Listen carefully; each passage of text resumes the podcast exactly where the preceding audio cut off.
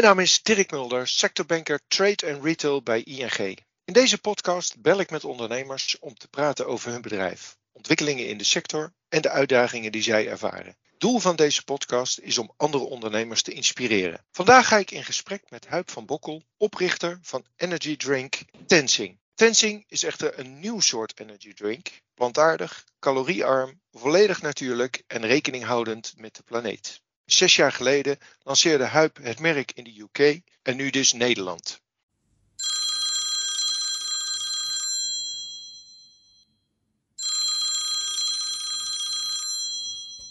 Goedemorgen Huip. Goedemorgen. Ik zou zeggen, laten we maar direct beginnen. Kun je wat vertellen over jezelf en uh, over Tensing? Ja, nou ja, ik um, ben inderdaad dus zes jaar geleden in Engeland begonnen. En het idee was inderdaad altijd zoals je zei. Van, nou, de, de, de, energiedrank staat natuurlijk bekend om, uh, om, om, om niet plantaardig, uh, hoog in suiker en nou niet per se uh, en gemarket door zeg maar benzinehoudende activiteiten. Dus ik dacht, het, moet, het, zou mooi zijn als we een soort van kijk, iets kunnen doen. Dus zeggen, kunnen we niet die energie ook uit de natuur halen? En dan eigenlijk al onze energie weer terug in de natuur stoppen. Gewoon puur vanuit mezelf. Ik vond dat altijd, ik ben altijd gek geweest op de natuur. Ik, ik hou van alle buitensporten. Ik hou van skiën, surfen, hiken, klimmen. Dus um, ik ben altijd, ja, ik ben altijd gek geweest op de natuur. En dacht ik, hoe mooi zou het zijn om iets te om een merk te bouwen, mijn eigen business te bouwen rondom mijn eigen passies. Uh, dus dat is eigenlijk het, beginpunt geweest. En ik had ook zoiets van, ik was mooi, was ook in een moment in mijn leven dat ik dacht van oké, ik, had heel veel, ik had heel veel leuke banen gehad. En dan kom je ook op een gegeven moment een punt van, wat ben ik nou waard? Ik vond het ook wel leuk om, om, om te testen eigenlijk. Van, ik, kan, ik heb altijd bij bedrijven gezeten die ook al had ik er niet gezeten, waren die ook nog wel succesvol geweest. En, uh, en ik dacht van ja, laat ik dat eens ook op de proef stellen. En wat, uh, weet je wel, om jezelf nou te testen en, en, ook daar weer van te leren. Dus dat waren eigenlijk de twee grote motivatoren. Gewoon van oké, okay, echt het, iets leuks doen wat ook het verschil maakt rondom die natuur. En eigenlijk gewoon zelf helemaal iets voor mezelf beginnen. Leek me, had ik toen ontzettend veel zin in. Hoe kom je dan bij dat energy drink? Want je kan natuurlijk alles uh, kiezen dan. Ja, nou ja, dus ik denk altijd, kijk, ik, ik had een keertje een eerder bedrijf begonnen in, uh, in sokken. Toen had ik dus, dacht ik, ik ga een fashionmerk beginnen. En I'm starting at the bottom with socks. Dus, dus dat, en wat een van waren een paar grote leer, leerpunten die ik daaruit haalde. Was één, doe iets wat je echt leuk vindt. Uiteindelijk vond ik het een grappig idee en het werkte eigenlijk best wel goed. Maar mijn dagelijkse werk was gewoon totaal niet leuk of merkte ik, het lanceren van zo'n nieuw merk, een nieuw bedenken vond ik heel erg leuk. Maar toen het eigenlijk het dagelijks werk vond ik eigenlijk niet leuk. En twee, uh, ga in een categorie werken die je gewoon al, al kent. En zodat je gewoon al die, die kennis mee kan nemen en je ervaring mee kan nemen. Nou, ik, heb, ik had al, voordat ik Tenzing begon, heb ik acht jaar bij Red Bull gezeten. Dus ik, ken, mm -hmm. ik kende die markt. Ik wist wat er, uh, zeg maar, de zorgen waren bij mensen. Ik wist, weet je wel, hoe, hoe die markt in elkaar zat. Dus dat, dat is denk ik een, een, een heel groot startpunt geweest. Dus ik dacht, en dus daarom dacht ik van ja, oké, okay, ik, um, ik doe iets in energie. En, en om, om, die twee redenen. Omdat het ook een leuke industrie is uiteindelijk. Ik heb ook altijd met veel plezier daar gewerkt. Um, maar het product, daar dacht ik van daar moet echt iets beters uh, omheen uh, gemaakt kunnen worden. Dus zo, dus zo begon ik. En toen uh, heb ik dus eigenlijk gewoon gezegd, ik ben over een jaar bezig geweest om het product te ontwikkelen. Hè, want dan ga je natuurlijk soort van kijken. Er zijn eigenlijk twee belangrijke dingen dan als je begint. Voor elke ondernemer denk ik hoe gaat je product eruit zien? He, dus of je nou een tech of een, een, food of wat dan ook. Uh, altijd moet je natuurlijk een product maken of een service. En hoe ga je het ook dan noemen en ja, een vormgeven? Nou, en, dus het, het, en dat was een heel erg mooi moment voor mij. Ik wilde natuurlijk soort van drie dingen doen. Dat was van het begin af aan. Dat was eigenlijk het concept wat ik meteen bedacht toen ik wegging. Van, nou, ik wil iets doen wat dus plantaardig, laag calorieën en sustainable is. Uh, maar ja, dan moet je natuurlijk nog steeds een recept uh, krijgen. En ik heb, toen heb ik een dokter gevonden, een nutritionele dokter, een arts, die, die hielp mij. Dat is ook het mooie, als je opnieuw begint, kan je weer ook helemaal vanaf, vanaf nul beginnen. Hè? Met de huidige stand van zaken, met de laatste wetenschap, met de laatste kennis van wat er, wat er nu dus belangrijk is en wat nu werkt. Uh, en dan heb ik dus met hem daarin gewerkt en dat was ontzettend interessant. En dan had ik op een gegeven moment daarbinnen, was ik toen aan het reizen in Azië. En toen kwam ik er op een gegeven moment achter dat in Himalayas worden twee soorten uh, theeën gedronken. Eén is een, een soort, uh, dat heet een, uh, dat is een soort thee met zout. En ander is een, een lemon tea. En dat is echt wat, wat, wat mensen daar in de bergen heel veel drinken. Als ze dus die berg, als ze bergen klimmen. Nou, dus dat leek me heel interessant. En toen heb ik dus die, die arts gebeld. Ik zeg, heeft het ook echt, is dit ook wetenschappelijk onderbouwd, zeg maar? En die zeiden, ja, dat heeft wel zin, want het is, het is eigenlijk een, een triple hit. Of natuurlijke cafeïne, vitamine C en electrolytes, hè, die elektrolyten. En dat is toen het basis van het uh, recept geworden. En toen kwam ik eigenlijk meteen daarna dacht ik van hoe, hoe mooi zou zijn om het merk Tenzing te noemen. Dus dat is Tenzing is vernoemd naar uh, Tenzing Norgay. Dat is de eerste man op Mount Everest. Samen met Edmund Hillary in 1953. En dat was wel echt een moment dat ik dacht van wauw, wat een naam is ook ontzettend moeilijk te bedenken. Want alles, alles, was al, alles wat ik tot dan toe bedacht had, was al, uh, was, was al weg. Nou, en dat was ook eigenlijk een super mooi verhaal. Want toen uh, zeg van, hoe werkt dat nou eigenlijk? Uh, kan dat dan zomaar? En toen had ik dus met mijn, ik had een, ga je dat natuurlijk registreren. Dan heb je een advocaat, die, die moet je een advocaat in de hand nemen die dat dan registreert voor jou. Hè? Dat is zo'n zo'n trademark lawyer. En, en die zei, nee, je, dat, dat heb je niet nodig. Je hebt geen toezegging nodig. Want het is gewoon een naam en het is een naam die daar veel ook voorkomt. Um, maar ik dacht, het voelt toch niet goed. Dus toen heb ik dus de familie achterhaald. Heb ik gekeken of, of, er nog, of er nog, want hij was inmiddels al, al overleden. Um, en toen heb ik gekeken van, zijn er nog kinderen? En dan heb ik uiteindelijk de, de, de kinderen gevonden van, uh, van Tenzing Norgay. Um, ben ik naar, heb ik, en heeft op een gegeven moment mijn familie, die hele familie zelfs ontmoet. Oké, okay, leuk. Dat was ontzettend mooi. En toen heb ik gevraagd van, goh, ja, het is niet, uh, ik hoef niet te vragen, maar ik vind het toch belangrijk om jullie blessing te krijgen. En, um, en dat is heel leuk. En we hebben sindsdien uh, werken wij nou samen en zijn ze eigenlijk partners in de business uh, geworden. Dus, um, dus de, en dat is, dus we doen het echt, um, ja, dus dat is echt een mooie, mooie samenwerking geworden. En die spreek ik ook nog veel. Dus, uh, dus dat is een hele mooi, heel mooi begin van het merk uh, Tenting geworden. Jouw verhaal uh, roept bij mij wat vragen op. Wat houdt die samenwerking dan in met die familie? Nou, zij, wij hebben bijvoorbeeld, zij krijgen sowieso een, een aandeel, hè, dus een soort van, een, een, ja, we hebben een soort revenue share, dus bij elk blikje wat we verdienen zij ook. Um, dat, dat, dat is één. Dat is gewoon een soort de business deal die we gesloten hebben. Mm-hmm. En daarnaast is het gewoon, um, hebben wij bijvoorbeeld net, dus met, we hebben dus, uh, het Jumbling Tenzing werk ik het meeste mee. Dat is een van de zoons. En, die, en, en bijvoorbeeld, eh, we hebben al verschillende samenwerksprojecten gedaan. Ik zei dus, in, in we, hebben, dus die sustainability is heel belangrijk voor ons. Dus wij, toevallig ja. toen begonnen, toen was er dus heel veel nieuws. Ik, in Engeland, ik heb heel lang in Engeland gewoond. Um, vandaar sorry af en toe mijn uh, Engelse teksten tussendoor, dus vergeef me. Um, en toen zei ik, toen zei ik, toen was het, kreeg hij net heel veel nieuws dat, het, dat de weg naar Everest heel erg uh, vervuild was. Ik weet niet of het in Nederland toen ook veel nieuws kreeg. Dat was ja. net, toen ik net lanceerde, was het een jaar of zes, zes, zes jaar geleden. En toen zei ik van, wat kunnen wij daaraan doen? En je had allemaal van die, die clean-up missions. Dat je daarheen ging en met heel veel mensen ging uh, schoonmaken. En dat leek mij wel mooi om met een groep mensen erheen te gaan. En dat leek me wel spannend. En, uh, en toen zei hij, dat heeft helemaal geen zin. Uh, want we moeten iets concreets maken. Iets, iets dat, het, dat het gewoon altijd, in plaats van af en toe wat schoon te maken, dat werkt natuurlijk niet. En toen liet hij dus zien dat er overal gewoon nog van die olietonnen als prullenbakken op de weg stonden. Die vielen om, die verroesten.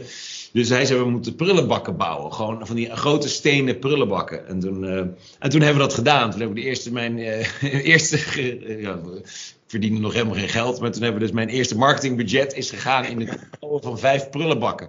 Nee, dat is natuurlijk van tegen alle. Ah, ja, dat klinkt natuurlijk totaal niet sexy. En twee, we, hadden wel, we hebben ze wel gebrand. Zijn van die stenen dingen. Dus dat is wel een klein zo'n plek op waar Tenzing op staat. Maar ja, zeker in COVID-tijd, vlak daarna dus daar zijn er natuurlijk misschien een paar duizend mensen langs, uh, langs dat logootje gelopen. Dus, maar dat is wel dat is het mooie begin van onze, onze commitment eigenlijk om te zeggen van wij willen kijken of we die, of die, die, die route helemaal kunnen opruimen en schoonmaken. Dus dat is een voorbeeld. Uh, een ander voorbeeld is dat we vor, vorig jaar zijn we met, hebben een Tenzing Track georganiseerd onder leiding van Jamling. En dan hebben wij gewoon gezegd tegen onze community wie wil er met Jamling gaan naar Labuche East. Dat is een, berg van boven de 6000 meter. Wie wil die met hem beklimmen? En toen hebben dus zeg maar 15 mensen zich opgegeven. En zijn we met een groep uh, mensen van, van de Tenzing community. Uh, onder zijn leiding zijn we daarheen gegaan. Dus, dus dat zijn twee voorbeelden hoe wij nog met, ja, met hun werken. Onwijs interessant verhaal. Maar daar komt wel uit dat het bouwen van een community voor, voor jou en je merk dus heel erg belangrijk is. Ja, absoluut. Nou, ik denk dat als jij gewoon een, uh, iets nieuws begint, is dat denk ik gewoon cruciaal. dus je zal, niet, je zal nergens komen als je op een gegeven moment niet een, een, een groep mensen hebt die ja, uh, gek op, op, op een bepaald merk of product is. En dat heel, daar geloof ik zelf ook in, altijd heel authentiek en echt gedaan. He, dus inderdaad van, vanuit van oké, wij vinden dit belangrijk, wie wil nog meer met ons meeklimmen? Of wij het doen, we hebben met rennen hebben we heel veel gedaan. Dus dat is ook een ander mooi voorbeeld. Ik, ik ren zelf um, heel graag. Dat is een van, de redenen, een, van de, een van de manieren geweest om mezelf mentaal gezond te houden. Want uh, ja, ik weet, je, je spreekt vast veel ondernemers in deze podcast. En het is zwaarder dan, denk ik, iedereen denkt. dus het echt, zeker in het begin is het echt ja, heel erg zwaar. Nog mm zelf ook dan ik had gedacht. Dus ik rende altijd wel een beetje daarvoor, maar sinds ik ben gaan ondernemen, ben ik echt veel gaan rennen. Mm Dat is een manier om, um, ja, om vooral, nou fysiek ook belangrijk, maar vooral mentaal uh, gezond te blijven. En, um, en het mooie was dus toen op een moment in, in, toen woonde ik dus in Londen en toen had ik dus gerend en toen las ik diezelfde dag in de krant dat het soms in Londen eigenlijk geen zin heeft, op slechte dagen geen zin heeft om te rennen omdat de negatieve effecten uh, groter zijn dan de positieve. Door de, door de, door de, door de pollution, de lucht. Ja, ja. Dat was toen een artikel van Imperial College. Dus Imperial College is een van de beste universiteiten eigenlijk op aarde. En die had dus, uh, had dus daar, die, die, die, die, had continu onderzoek naar Londense luchtkwaliteit. Dus die, die hadden gewoon live voor heel Londen in kaart gebracht. Maar niemand wist dit. Dus ik zag dit en ik dacht, wauw, hier moeten wij ook wat mee doen. Ben ik, heb ik in contact met hun gezocht, de, de professor gesproken die dat deed.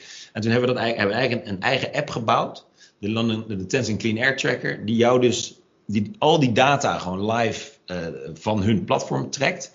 En dat hebben wij weer gekoppeld met Strava. Dus we hebben eigenlijk onze eigen, onze eigen app koppelt eigenlijk Strava met de data van Imperial College. En dan kan je dus zelf kijken, voordat je gaat rennen, waar zijn de schoonste routes. En achteraf staat er dan hoe, hoe schoon je route is geweest. Ja, gewoon dus op Strava krijg je een Tenzing Clean Air Score. Dus dat is een ander mooi, uh, mooi voorbeeld. Van voorbeeld van de community. Uh, tijdens mijn verhaal kom jij steeds met nieuwe dingen waar ik denk, oh, dat, daar wil ik ook weer op inhaken. Uh, jij zegt, ehm, het, het, ondernemerschap is heel zwaar, is, is jou heel zwaar gevallen. Ja. Kan, kan je daar iets, iets over vertellen? Waar, waar, hoezo dan? Wat, waar, waar loop je tegenaan? Um, nou, voor mij en het, ja, ik, ik had dus zeg maar mijn. Um, als jij bij een groot bedrijf werkt met mm -hmm. budgetten. Ja. Um, met een heel bekend merk, dan kan jij gewoon een afspraak krijgen met wie je ook wil. Hè? Dus als jij gewoon. Uh, en. Um, dus toen ik stopte, ik, en je weet altijd wel, ik denk dat jij dat ook weet, hè, als jij zeg maar, uh, je weet natuurlijk als je de ING-naam niet achter je hebt, of uh, wat voor naam, dan is het moeilijker. Maar als, dat, dat weet je. Weet je elke, elke, elke, elke normaal denkende persoon weet dat. Maar om dat toen echt te ervaren, vond ik toch wel weer ook zwaarder dan ik dacht. Dus gewoon. En het, niemand die met je wil afspreken meer. En dat is, is natuurlijk totaal niet het geval dat je vrienden verliest of zo, helemaal niet. Maar gewoon in, het, in de business context ja, krijg je gewoon geen afspraak meer. Dus dat is gewoon ontzettend zwaar. En ik wil nog, en mooi, en mooi helemaal in het begin, um, ik wilde dus, zeg maar, in Engeland, als je dus een drink starter begint, is, is altijd uh, is het idee dat je dan probeert om in de beste winkel te komen. En dan maak je succes in die goede winkel. En dan ga je naar bijvoorbeeld, en dat is in, in Engeland is dat Selfridges. Selfridges is natuurlijk een van de, de bekendste warehouses ja. op aarde misschien wel. En die hebben ook een hele mooie food court. En daar, moet je dan, daar probeer je dan in te komen. Dus ik dus daar, ik zou mailen. En dat was mijn eerste, dat zou mijn eerste account, wilde ik dat worden. Dus ik had een paar keer gemaild. En dus die, uh, nou, één keer had hij gezegd, niet geïnteresseerd. En toen, toen hoorde ik dus, als je naar zelfjes gaat, de warehouse zelf. Of het, het, het warenhuis zelf. Dat het kantoor zit daarboven. Dat ze altijd naar beneden komen. Om even met je te praten. Dus ik daarheen, en het was echt januari 2016, ijskoud. En ik liep hem met twee blikjes, ik had er geen doosje niet. En, en, en hij kwam inderdaad naar beneden, maar hij was halverwege de trap. En toen zag hij me staan, en toen zag hij mijn blikjes, en toen zei hij: I told you I wasn't interested. en toen liep hij weer naar boven. Nou ja, ik, dat klinkt, het is nu een grappig verhaal, maar toen uh, liep ik echt serieus huilend naar buiten. Omdat ik dacht: van, ja, waarom? Weet je wel, dit gaat nooit lukken. Ik denk je in het begin heel erg, dat is nu steeds minder, maar altijd blijft dat nog wel een ding. Maar in het begin heb je dat er continu van, ja, is, is, is dit, wordt dit wel wat? En uh, ja, is dit allemaal voor niks? En alles, uh, weet je, wat ik dan kwijt ben, al het geld of aan, maar, en je image en je status en al die, die toch die stiekeme dingen die je dan in één keer blijken toch belangrijker zijn dan je, dan je hoopt. Maar hoe heb je dat dan opgelost? ergens ben je toch binnengekomen. Nou ja, dus uiteindelijk, wat een van mijn grote lessen is. Ik denk dat, dat en wat je heel veel mensen ziet die iets, iets starten, is dat ze gewoon. En dat geldt God voor mij ook, is dat je sneller succes denkt te hebben. Ik denk dat dat is ook de naïviteit die je bijna moet hebben om zelf te beginnen. dus je moet denken, nou, ik, ik, voor mijn gevoel was dus ook. Ik, ik, ik, ik, wist gewoon, zoals nu nog steeds het geval, mensen drinken energiedranken en die maken zich gewoon zorgen om de hoeveelheid suiker of om de artificiële ingrediënten. En sommigen maken zich ook zorgen dat je denkt, nou is het nou nodig om alles in, die, uh, zeg maar in de Formule 1 en dat soort dingen te stoppen. Dus ik, ik wist dat, dat mensen dat belangrijk vonden. Dus ik dacht, als je daar gewoon een oplossing voor biedt, dan kiezen ze mensen dat. Maar dat is, zo werkt dat natuurlijk helemaal niet. Het is natuurlijk allemaal, mensen drinken dat op basis van, uh, van habits. En dat ze gewoon elke dag hetzelfde drinken. En uh, ook sociale, dus als je niemand anders het drinkt, waarom zou ik het dan drinken? Dus, dus het, duurt, het duurt gewoon veel langer dan je, dan je denkt. Dus ik denk dat dat ergens gunstig is. Want ik denk als ik achteraf had geweten dat het zo zwaar was, weet ik niet of ik het gedaan had. Uh, maar dat je ook gewoon een lange adem moet hebben en dat je gewoon moet blijven gaan. En, dat, en, en, wat ik voor mij heel mooi inspirerend werkt, ik probeer ook altijd zoveel mogelijk boeken te lezen of zoveel met andere ondernemers te spreken. Ik heb toen destijds ook de founders van Innocent gesproken. Of ik volg altijd het verhaal van Rituals. Hè. Dat vind ik ook een prachtig verhaal. En ik heb hem een keertje uh, online speech uh, heb ik gevonden. Maar, en die had ook zes jaar lang had hij één winkeltje op de Kalverstraat. En dus mensen denken altijd, wauw, rituals, hoe je eens een miljard omzet of zo doen ze nu. Maar gewoon zes jaar lang eh, verkocht hij uh, kerstpakketten. Ja. Omdat, omdat, ze, omdat ze winkel niet uitverkocht, omdat, omdat ze spullen niet uitverkocht. Gewoon, dus je moet gewoon lang, lange adem hebben. Blijven gaan. En wij hebben nu bijvoorbeeld Waitrose. Een van de meest upmarket supermarkten in de UK waarvan ik dacht, dat is een van de eerste die het wil. Want dat is natuurlijk soort van, die, die, vindt het dat ze, die pas vorig jaar heeft hij gelanceerd. Dus ongeveer vijf jaar hebben we daar geprobeerd binnen te komen.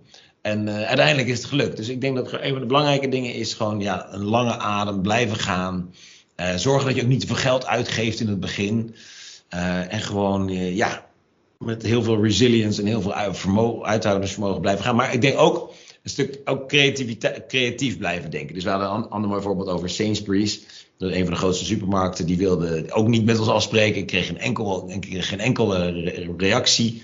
En toen hadden we dus met Jamling dus, uh, gesproken. En ik zeg, goh, ken jij nog iemand die misschien Mount Everest beklimt binnenkort? En toen zei hij, ja hoor, mijn neef gaat over een paar maanden uh, die, die, kant op. En toen hebben we dus een, een vlag gemaakt met Sainsbury's en Tenzing. En die heeft zijn neef heeft die vlag op Mount Everest gezet en daarna weer weer teruggenomen. Zo'n heel klein, heel licht vlaggetje die in zijn, in zijn rugzak past.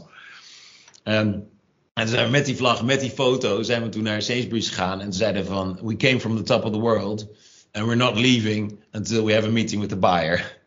En toen, uh, nou, kwam ze ook nog niet. maar in ieder geval was dat toen een, een, manier om haar aandacht te krijgen. En uiteindelijk, uh, weer een jaar later, lagen we in Sainsbury's. Dus gewoon uiteindelijk gewoon blijven gaan, creatief blijven. Uh, gewoon ja, keihard werken en uh, andere manieren bedenken om aandacht te krijgen en om, om, om toch uh, uiteindelijk naar binnen te komen.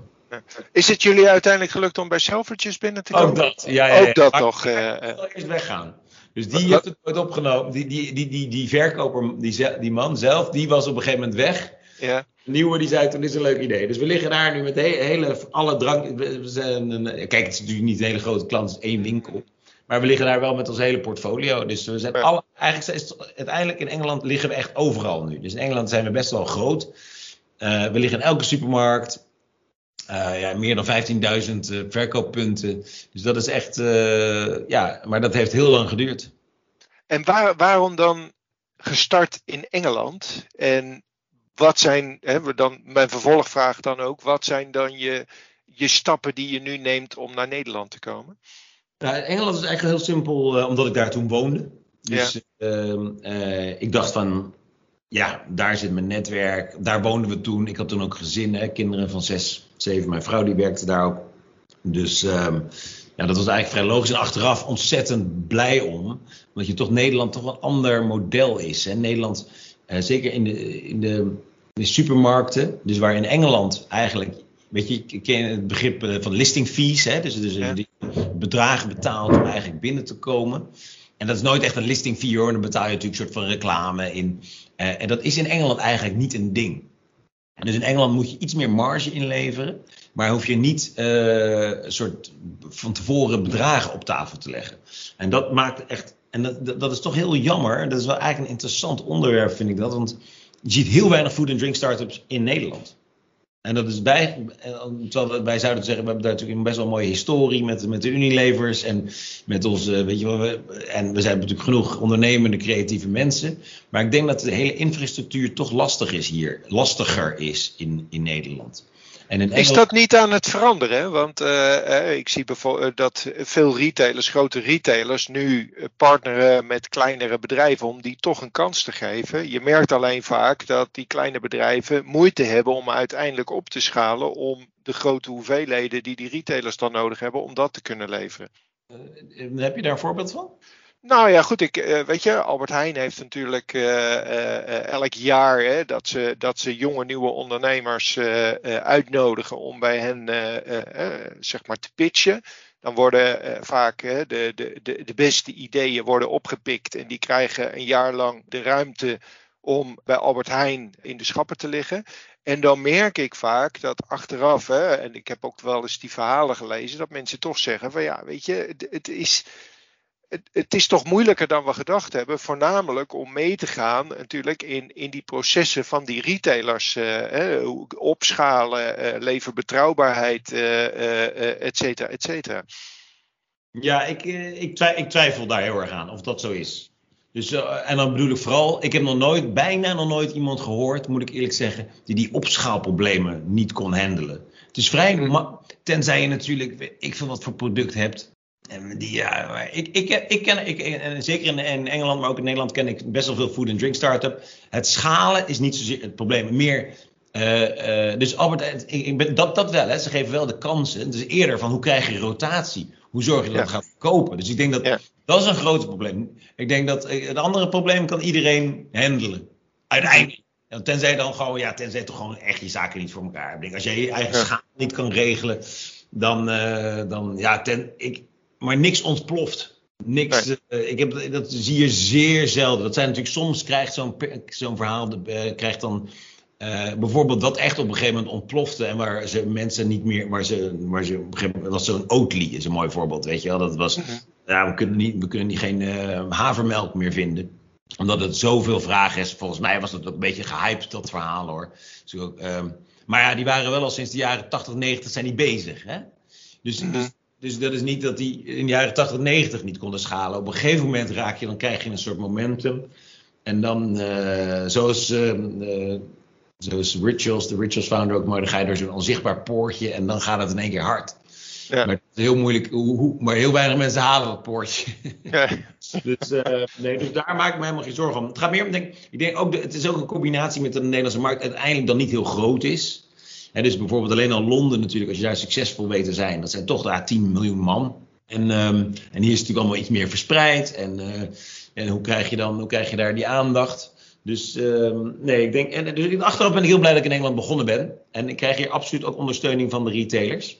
Uh, en dan is, dus de, dan, is de, dan is het alleen de vraag van, krijg je het voor elkaar om dan die rotatie uh, op, op, orde te krijgen? Op orde te krijgen, ja. En dat merkte ik weer voor mezelf bijvoorbeeld heel erg. In Engeland gaat het nu goed. En toen ben ik dus naar Nederland verhuisd om hier ook te lanceren.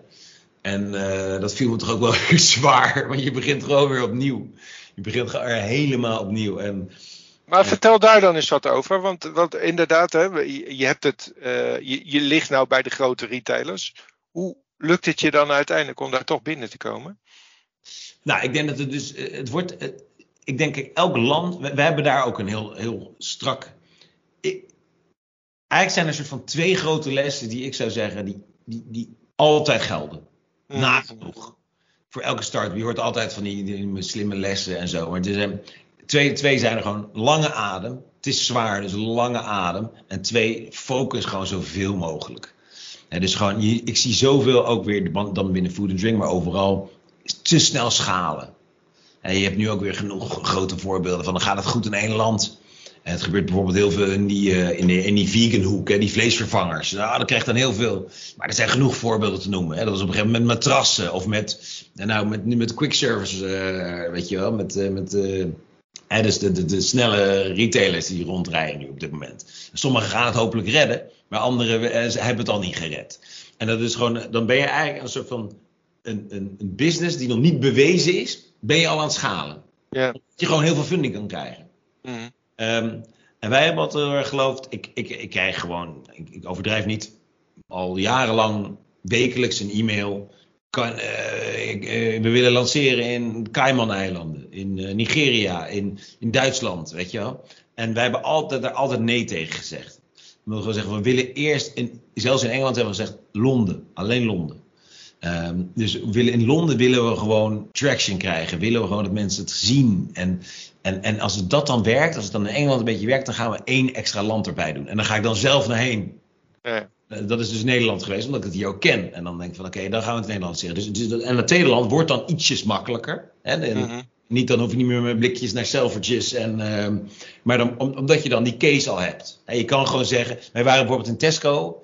Uh, zijn we uitgeroepen tot Supplier of the Year. Dus zij doen elk jaar één softdrink supplier uh, uitroepen tot de supplier of the year. Vorig jaar was het Coca-Cola, het jaar daarvoor was het Pepsi en dit jaar waren wij het. Dus het laat gewoon zien dat we gewoon... Mooi rijtje, ja, nee, nu bijvoorbeeld in, in, in Tesco, terwijl we er al sinds 2017 liggen we in Tesco. En we, dit, jaar, dit jaar verdubbelen we. In, mhm. in, Tesco. Dus we, blijven daardoor groeien. Uh, we liggen daar in meer dan uh, 1200 winkels. Um, met, met vijf verschillende producten. Um, en dat kan je dan natuurlijk weer aan, uh, natuurlijk aan Albert Heijn laten zien. Kun je die case laten zien, kan je dan Jumbo laten zien. Dus, dus je, je, je komt er dan sneller tussen. Uh, we hebben ook gewoon weer een beter verhaal dan we toen we vijf jaar je net begint. En uh, een mooier PowerPoint-presentatie. Weet je, alles is gewoon beter. Bijvoorbeeld, toen zeiden we van we willen heel erg op sustainability. Maar hadden we natuurlijk hadden we bijvoorbeeld alleen nog maar onze, prullen, onze prullenbakken gebouwd. Nu, zijn we, nu zijn we B Corp certified. We, zijn, uh, we, zijn, we hebben Rainforest Alliance certification. Um, weet je, we, we carbon labelen bijvoorbeeld. Hè. Wij zijn de enige softdrinkwaardig die carbon labelt. Dus wij laten precies zien. We hebben alles uitgerekend van, onze, van crop to can, zeggen we. Hoeveel is precies de carbon footprint die wij hebben? Nou, dat hadden we toen natuurlijk allemaal nog niet gedaan. Toen waren het allemaal nog een soort van. We zijn hier echt gepassioneerd over, weet je wel. Trust me, bijna, weet je. Ja. Maar nu echt zeggen: nee, kijk maar, wij zijn de enige in jouw hele softdrink segment die carbon labelt. Ja. Dus dat, en, en dan wordt dat, dat is natuurlijk een belang, dat is een soort van, wij zeggen, wij zijn, wij zijn de energie van, de, of de software van de toekomst zal het allemaal hebben. Dus dan, zijn, dan kan je op dat moment, ben je al een stuk verder en kan je sneller die aandacht krijgen. Alleen, dat betekent niet dat mensen dan het ook meteen zullen kopen. Dus daar zit dan weer onze uitdaging om het dan natuurlijk weer een dingetje te maken hier. Hoe, hoe doe je dat dan? Hoe zorg je dat die consument het uiteindelijk gaat kopen? Dat weet ik niet. Nee. Maar wat, wat, wat, merk je daarin? Want je, je uh, op, een, op een gegeven moment is het je in Engeland toch gelukt. Hè? Niet voor niets dat je beste leverancier wordt, uh, wordt, omschreven. Daar zal ook het aantal verkopen natuurlijk bij zitten. Dat ja. heeft natuurlijk ook, hè, als je uiteindelijk in 1200 winkels ligt, zal het natuurlijk ook zijn omdat je omzet maakt. Ja. Uh, maar hè, hoe loopt dat dan in Nederland en uh, hoe zorg je dat die consument hier hè, niet die, die, andere merken gaat kopen, maar jullie merk koopt? Nou ja, en daar is dus ook. Uh, nee, we, we hebben. Dus dat is ook weer het voordeel. Want we, we, hebben daar natuurlijk inderdaad de dingen geleerd die daar wel gewerkt hebben. En die, die wat minder goed gewerkt hebben. En die zijn we nu ook hier aan het doen. Dus wat we. Maar bijvoorbeeld heel, wat we heel veel doen is samplen. En dus gewoon samplen, een team bouwen van studenten. En dan kunnen we ook wat uh, één op één wat vertellen over het product. En waarom het zeg maar, uh, sustainable is. En waarom, het, uh, waarom je niet zoveel suiker nodig hebt. Waarom je wat, weet je. Dus waarom we officieel laag in calorieën zijn. En, en waarom het dan toch nog werkt. Hè? Dat is ook nog een ding. Dat mensen zeggen, oh is het plantaardig en laag calorieën. Werkt het dan nog wel? Want mensen zijn gewend om een soort hoog calorieën en de artificiële, dat zal wel, daardoor zal het wel werken. Maar het werkt net zo goed. Hè. Je kan ook die ingrediënten uit de natuur halen. Hè. Bijvoorbeeld cafeïne is een mooi voorbeeld. je kan het synthetisch maken of je kan het uit de natuur halen. En wij halen het dus. Dus, dus, um, dus en wij geloven, en dus ook daarin weer die lange, die lange adem. Van oké, mensen samplen, mensen vertellen wat het is. Ehm, op de goede plekken liggen. Hè. We, zijn dus ook in sport zijn we bezig. Um, daar liggen we in veel, uh, veel, op veel plekken. En gewoon, maar vooral gewoon echt bottom-up. Gewoon één voor één uh, mensen ja, erover vertellen. En, en, dat, en wij hebben bijvoorbeeld, ik, ik, wat we nu ook al hebben gedaan hebben in Engeland, hebben we het ook veel gedaan bij universiteiten bijvoorbeeld een speech doen of een verhaal vertellen. Ja, ja. En, en, dan, en dan zijn, zijn, er, zijn er misschien honderd mensen daar, maar het is wel een mooi verhaal. Hè, wat we doen met onze rennen en met onze klimmen. Ja. Um, en, en als die mensen, die vertellen het dan weer aan andere mensen. Dus wij, wij, wij durven daarin gewoon klein te gaan. Ja. Omdat, dat gewoon, en omdat ik daar gewoon heel erg geloof dat dat, uh, dat, dat werkt. Daarover gesproken, want we hebben het nu natuurlijk voornamelijk over eh, als verkoopkanaal uh, de supermarkt. Je gaf al aan, hè, we proberen ook steeds meer op te schuiven naar, naar sport. Wat zijn de, de kanalen waar de consument jullie kan vinden? Zijn dat ze of hebben jullie nog meer kanalen? Nee, we zijn ook bijvoorbeeld met, uh, met, met, met kantoor. In Engeland zijn we, en dat zijn we nu ook in Nederland aan het kijken. Van in Engeland zijn we echt ook in kantoren heel erg begonnen. Dus Google, Google, was een van onze grootste eerste klanten eigenlijk in Engeland. En dat is heel mooi, want dat is het Europese hoofdkantoor. Daar werken 15.000 man en die krijgen alles gratis. Um, maar ze kopen het wel van ons. Mm -hmm. um, dus daar hebben we in ons eerste jaar hebben we ongeveer 60% van ons jaaromzet hebben we bij Google uh, gedaan. Ja, ja. Dus, um, dus ja, dat soort klanten. Dus we zijn in, in, in werk bij, uh, bij studenten. We zijn dus eigenlijk daar nu vrij breed. Uh, we zijn een team aan het uitbouwen nu. We, hebben nu, uh, we zijn nu met z'n vijf hier in Nederland. dus, en dat is ook allemaal relatief nieuw. Dus we waren eigenlijk nog tot nu toe ja, alleen met, met één iemand die naast de studie deed, die waanzinnig goed was. Maar die, um, weet je, die gaat nu ook fulltime. Dus, dus ja, dus zo, zo zijn we het langzaam aan het uitbouwen. Ja. Ik heb nou de hele tijd toch nog één vraag. Uh, want we zitten zo langzamerhand, jammer genoeg, aan het eind van, van de podcast. Maar één vraag komt bij mij nog wel op. Hè. Je, had, je had het in het begin had je het over.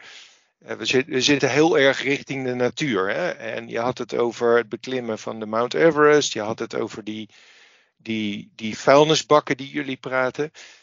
Aan de andere kant denk ik, als ik over straat loop, zie ik enorm veel blikjes liggen.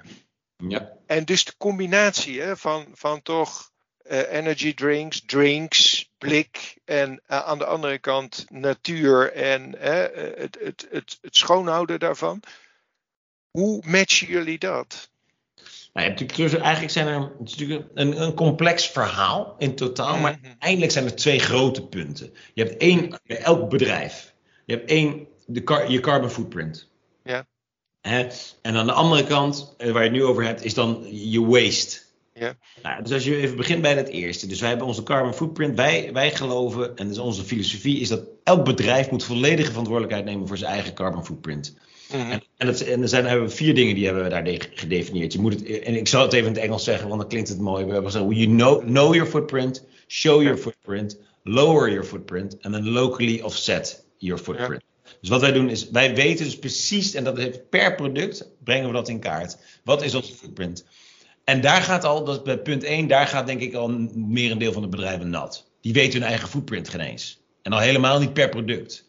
En dan, ik, kan daar, ja, ik, word, ik kan daar best pissig over worden. Want ik denk van, als, als, als bedrijven het niet doen, dan houdt het gewoon op. Hè? En dus, mm -hmm.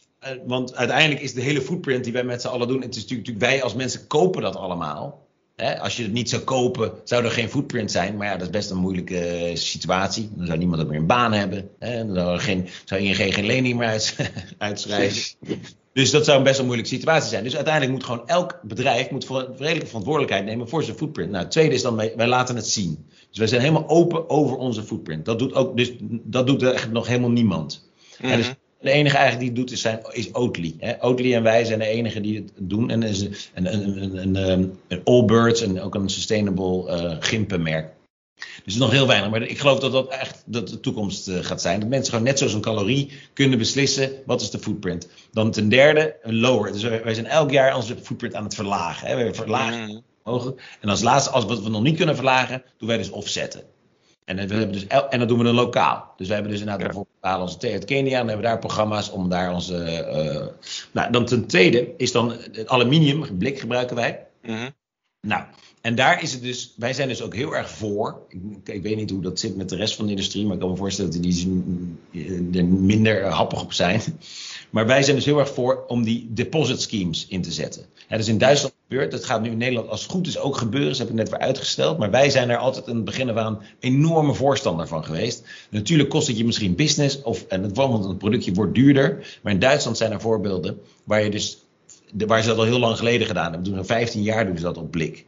En daar is dus 95% van het aluminium is dus, wordt gerecycled. Want wat, wat je moet zien met aluminium, waarom hebben wij voor aluminium gekozen, is dat het oneindig recyclebaar is. Ja. Als jij jouw aluminium blikje recycelt, dus het ligt eigenlijk bij mensen thuis. Als jij zegt, het ligt op straat, dat betekent ja. iemand het op straat heeft gegooid. Ja, dat klopt. Ja, dus die persoon, als die, dat, als die het zou recyclen, dan zou je de rest van je leven uit dat ene blikje drinken. Omdat het is enkele waste in. Terwijl plastic, dat heet downcycling. Hè? Dat wordt elke keer. Mm. Op een gegeven moment kan je daar geen uh, cola flesje meer van maken. Dus plastic is wat dat betreft veel slechter. Um, maar dan moeten mensen wel het recyclen. Nou, nu, en, als dat eenmaal in. in uh, en ik denk dat dat volgend jaar gaat gebeuren. Want wij, wij kopen nu 50% gerecycled aluminium. Dat is op dit moment het maximum wat we kunnen krijgen. Dus dat kost meer, maar dat wij doen, we proberen dus alles te krijgen. Maar er is op dit moment, omdat mensen het niet doen, dus wij zijn er afhankelijk van. Uh, en ik hoop niet dat. Ik hoop ook dat onze, onze drinker wat verantwoordelijker is dan uh, die van onze andere vrienden. Uh, en dat die het wel zullen recyclen. In Engeland zien we dat ook meer. Maar in Engeland, in Schotland gaat nu ook zo'n deposit scheme kopen. Dus ik denk dat dat ook de toekomst is. Dat ik, en ik vind dat elke overheid dat moet, moet doen. Dus dan ben je ook eigenlijk af van het, van, van het vervuilaspect. Heel goed. Tot slot, Huip. Heb jij nog een tip voor andere ondernemers? Ja, ik zou. Mijn favoriete boek, uh, je zal hem ook gelezen hebben, in, in, in, is. Uh, um, hoe heet hij nou? Shoe Dog van Phil Knight. Ja. Wat, een prachtig boek, prachtig boek. Hij is ook namelijk ontzettend eerlijk in. En wat ik, ik herken het ook heel erg veel. En wat ik heel erg mooi vind, en wat mensen. Ik denk, als je het doet.